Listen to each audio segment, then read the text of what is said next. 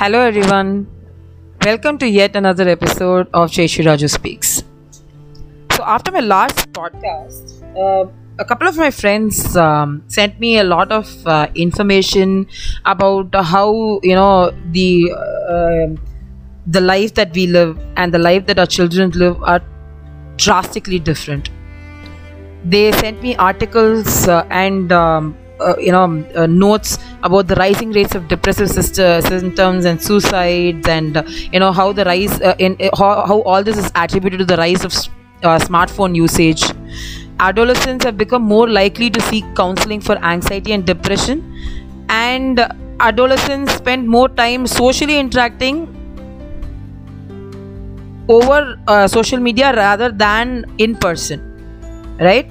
So uh, they also asked me as to how they could improve upon uh, or how we as adults can improve upon our relationship with our children so that uh, they may turn to us for guidance or they may turn to us for support now, even studies and research says that children who felt more loved and connected to their parents had a significantly lower incidence of uh, uh, problems like depression and uh, you know peer pressure and how to react to peer pressure and all that at um, different stages of their life. So, what is important is the bonding between children and parents. This bonding is such that it overrides all the other behavioral problem right? It can be a single parent house it can be spending less with child with uh, less time with a child. But all that is overridden if you have a significant amount of special time or bonding time with your child. Now it is not uh, physically possible to keep our children tethered to us at all times right? What i wanted my friends and the others who were listening to me is to think back on the times our parents felt uh, uh, made us feel positive. How they spent time with us. How the positive one-on-one time made a difference. How it made us feel important and special. So when i was talking about this itself many parents uh, who are my friends complained that their children were too busy. They had too many classes going on. They had too many you know uh, social obligations going on. And they did not have time to spend with them when this happens usually what i would suggest is to get them to understand that you need to spend time together at least uh, 20 to 30 minutes per day physically sitting in a place together. Ask them suggestions as to how it can be made possible. You will be amazed that a they feel important that you are involving them in the in a process and b you're asking for their you're seeking their help in making sure you both have a quality time together. Now this time that you spend is very critical.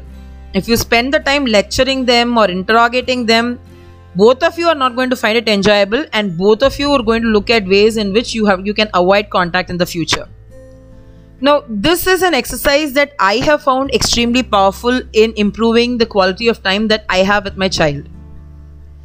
This exercise that I would like to call is the special time, you know, that I have um, I have read it in a book.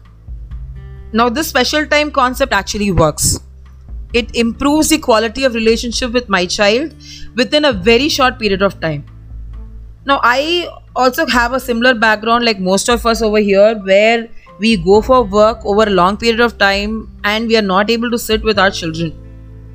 So, what I uh, started doing was um, I would spend, make sure that I spend 20 minutes a day with my children doing something that he or she likes to do.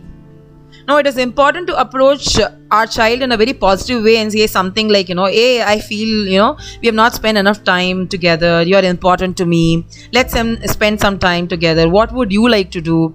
Now, this is very important that we remember the purpose of this time is to build the bond and relationship with our child, not be judgmental. And we also have to keep it as positive as possible. Now, during this special time, we have to take care that we don't give any parental commands, no questions, no directions. Now, why is this very important? Understand the purpose. The purpose is to build a bond. If you're going to be judgmental, if you're going to you know give them directions then what what are they going to learn from the end of it right now you can uh, if the child you know is um, look or uh, i mean this is an example that i wanted to show. So we were playing uno. You know this card game uno right? So we were playing uno. So my son lost terribly. And he sat, started crying. Now that gave me an opportunity to tell him that boss you win some you lose some. Crying is not going to help you. That's it. Chapter over. No more advice. Then we started playing again so what happens is this significantly gets imprinted in his mind that you know crying when especially when you lose a game is not going to help. Now this does not mean that immediately afterwards my son stopped crying every time he lost. No. In fact he still cries. But the point is he knows i have to keep reinforcing this behavior reinforcing the consequence of acting in such a way slowly. I cannot keep drilling it to him into him the third step that i do is notice as many positive behaviors as i can. I notice uh, and also keep telling them repeating to them and highlighting it to them so that these good actually helps in shaping uh, you know is much more effective in shaping their behavioral traits. And that will help them notice the bad things that they supposedly do. Bad things in the sense again i'm not uh, generalizing uh, i'm not you know trying to pinpoint anything but uh, a socially acceptable way or a way in which they don't harm anyone or themselves.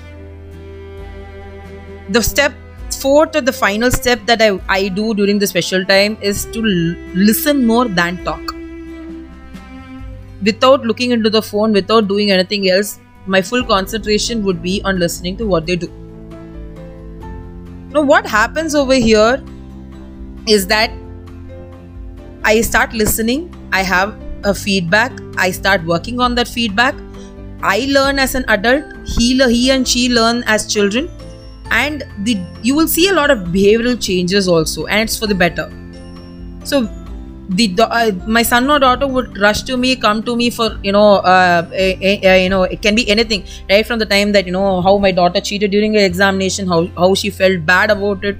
So what happens is i'm building a base over here where they can come up and talk to me about anything that they want.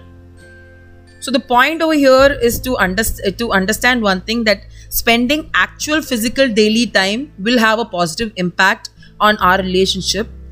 And it in a later stage I, I i know for sure that this is going to protect our children from many of the problems that they'll face later in their life. That is it for today what I would like to understand is do you have a special way in which you bond with your children? Do you have a better way in which we can work this out? Because I feel this is a learning process and this is not a one fit solution where it works for me, so it is definitely going to work for you. So when we start to, when we start to share our experiences, we'll start to understand each other better and we'll be able to learn from it and apply it in our lives that is it for Jayashree Raju Speaks today's episode.